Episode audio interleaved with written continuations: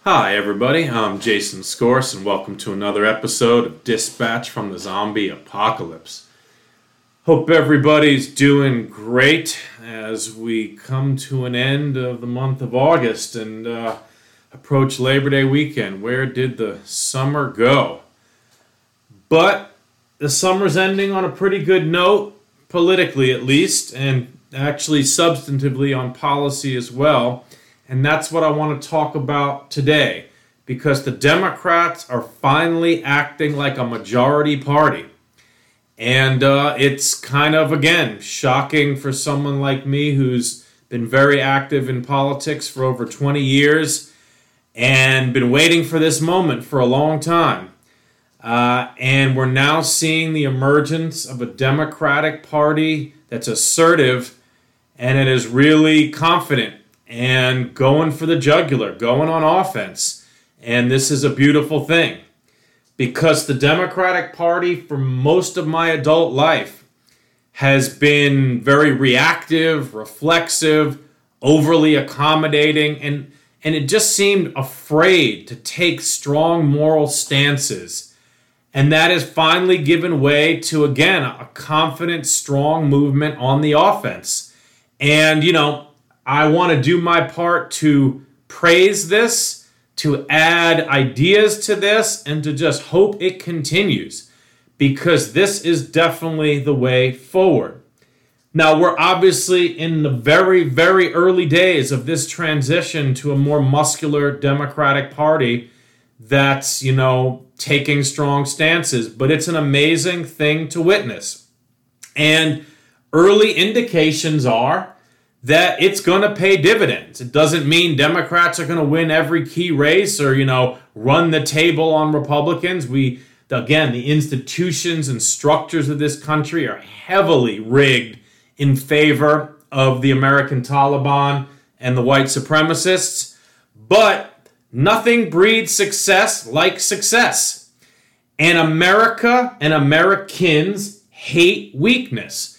And a party that acts weak is just never going to get large majorities. It's just not going to happen. So, you know, what are some examples of this new, assertive, muscular Democratic Party that I am so happy about? Well, just yesterday, Joe Biden, or I guess it's yesterday from my time frame. When you listen to this, it will be last week uh, Joe Biden gave a speech where he called out the MAGA Republicans as semi fascist. Now, he should have just gone all out and called them fascist or proto fascist, but he used fascism. He said MAGA Republicans are semi fascist. And he called them out for being anti democratic and wanting to tear the country down. Go, Joe. I've been calling the MAGA Republicans fascists for years because that's what they are, and it's great to see the president doing that. On abortion rights, so on August 25th, abortion rights were made completely illegal in Texas, including for rape and incest. So Texas is now a basically a terrorist Taliban state in which women have no control over their own bodies and the the the the you know the a rapist's baby has more um, worth than the woman who's carrying it. And that's right now in Texas, in reality. And so Beto O'Rourke, who's running against Greg Abbott in Texas, came out with a you know a really hard hitting ad on that first day that abortion rights were stripped in Texas, and he said Democrats stand for freedom for women. And I really love this because we're seeing Democrats completely flip narratives that have survived in kind of the traditional, mainstream, conventional, um, you know, wisdom for decades, flipping them on their head. So Democrats are the party of freedom and democracy, right? That's something the Republicans and the right wing have kind of tried to monopolize. That we're for freedom and democracy, and you know, Democrats are for socialism, etc. Again, it's always been bullshit, but I love to see Democrats coming out saying, we're the ones for freedom. And it's real, right? It's tangible. It's the Republicans are saying that you must bear a rapist baby. And, and Democrats are saying, no, you have the freedom to end that pregnancy. That's as concrete as it gets. Um, Biden, you know, just did this student loan forgiveness, which is a great, great policy. I think he, he really, they were really worried that if they went too far, that, you know, they would be considered kind of elitist for giving college students you know, money. But if they did nothing, that would be a huge blow to the progressive movement. And I think they threaded the needle perfectly by giving 10,000 to everybody who makes under 125 grand, but then giving that extra 10,000 to people who got Pell grants, which is pretty much a perfect correlate for low income people. So kind of doubled the impact for low income people. And this means that almost half of the people with outstanding student loans are getting those just erased right? That's a huge win. And then the repayment program is being restructured to really make the payments a lot less and to make the amounts that are ultimately forgiven a lot a lot uh, more more forgiven and then less paid so this is just a huge win i think it's going to be very popular and he, uh, you see him strongly defending his student loan forgiveness when when reporters are just trying to you know make him you know, say that it's a transfer of money to, you know, to, to college students from the working class, and he's just flipping it on them. And he's showing also what I just love on the White House Twitter. They're showing all the Republicans who got hundreds of thousands of dollars in PPP loans forgiven who are bashing the student loans and just calling them out for hip, being hypocrites. Of course, you can take it one step further and go, what about all the people who aren't farmers who get farm subsidies, right? America is awash in all kinds of tax breaks and subsidies that we all as taxpayers pay, but only certain groups get. And he's saying, I'm fighting for the middle class. I want the middle class and students and young people to get a piece of that too. And I just love it. You know, it's a it's again a strong, muscular pushback. And you can tell they were prepared for the critics. They were prepared for the pushback and they were ready to go, you know, full on. And again, nobody likes a hypocrite right? So the GOP just opened themselves up for mockery because, again, they were happy to hand out billions upon billions to farmers and to small businesses, that money of it not to be repaid, right? Just subsidies and grants. And then they're going to mock students and poor people who have crippling debt. And, you know, boom, just open them up to be mocked on Twitter and social media.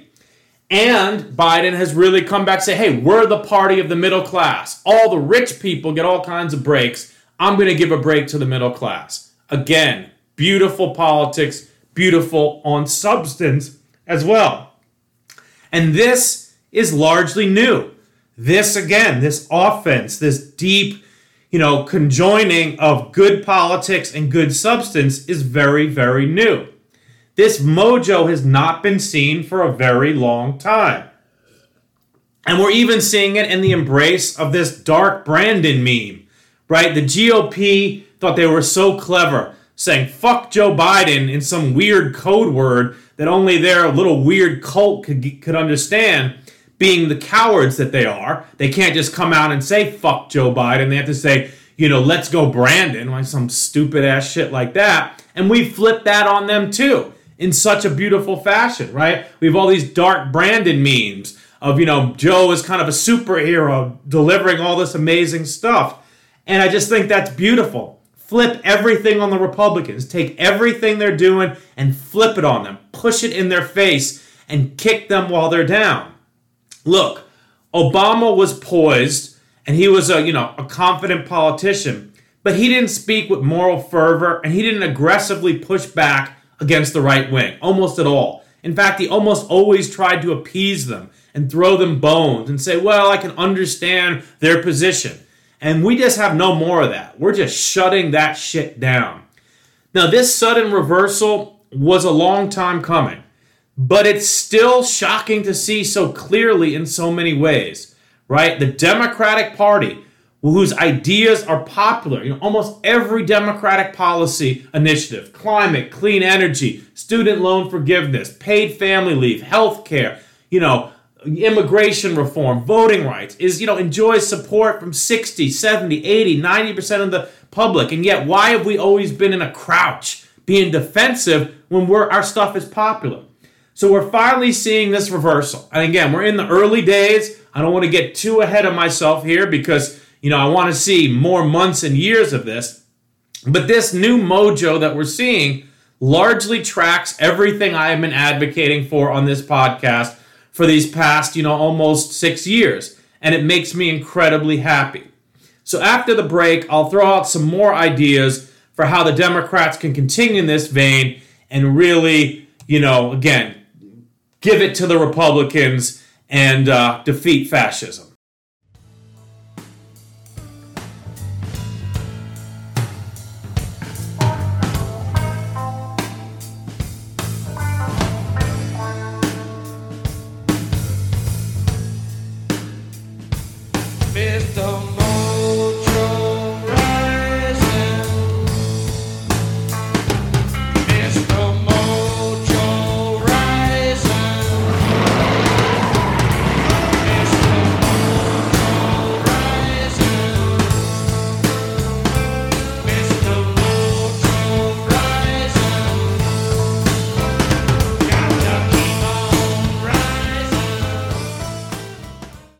Okay, so to continue with how the Democrats can capitalize on this new mojo, I want to lean into this freedom thing a little bit more. Right, so Marcos Moulitsas at Daily Kos, he has also been coming out saying that the Democrats should really kind of rebrand as the Freedom Party. And I think that's great. It will both drive the right wing crazy and also highlight how the Dems actually do promote freedom. And I think they should mix together both positive and negative freedoms since Americans do want both, but oftentimes we only, only emphasize the negative freedoms. But for example, Democrats should absolutely say, we want you to be free from gun violence. And also, we want you to be free from pollution, air and water pollution. And then talk about the bills they just passed that are doing both, right? The first major gun legislation in 30 years and again, the, the new climate bill that's going to dramatically reduce pollution across the country. So say, we believe that you should be free from breathing in dirty air and free from having to worry that your kid's going to get shot at school, right? That's the type of freedom we believe in. But also the freedom to get a good education and care for your child and provide for your child. And they should talk about the student debt relief. And they should talk about their plans to increase paid family leave and universal pre-K and increase the child tax credit if they can get, you know, some increased majorities in Congress.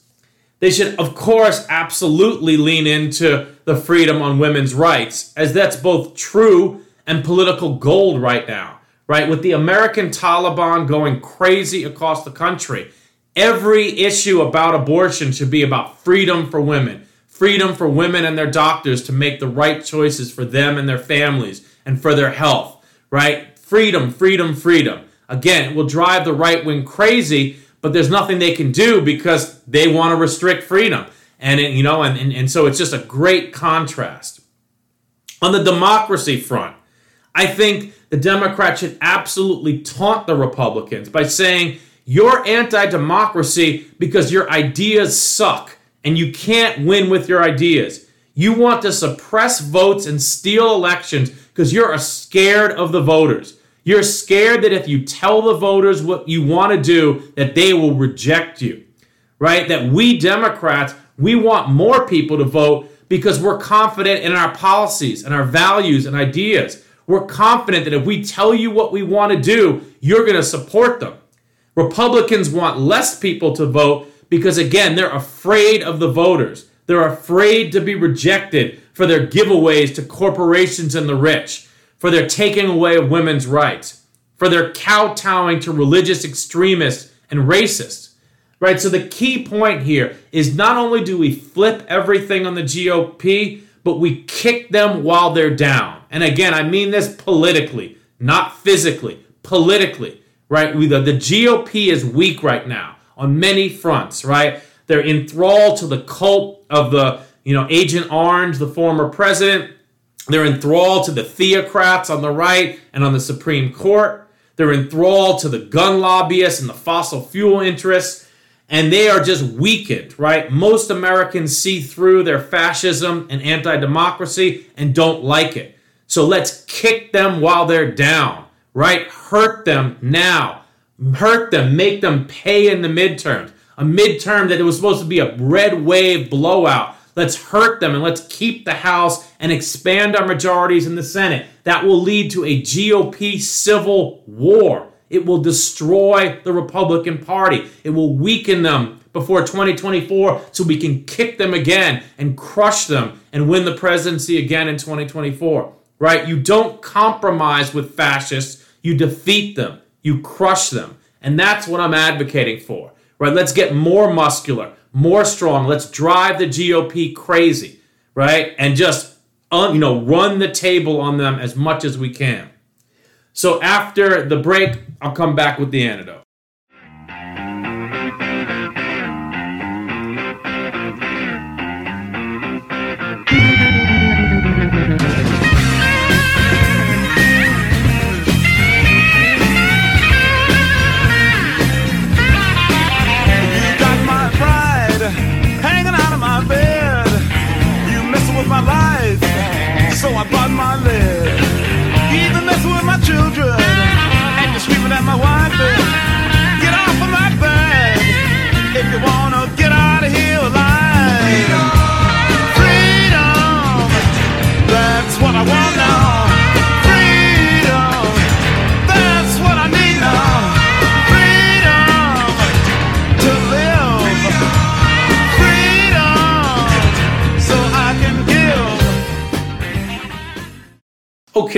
Going to come back to something I've said a bunch on this podcast, which is that progressives need to take yes for an answer. The Democratic Party of today is not the corporatist, centrist party of 20 or even 10 years ago.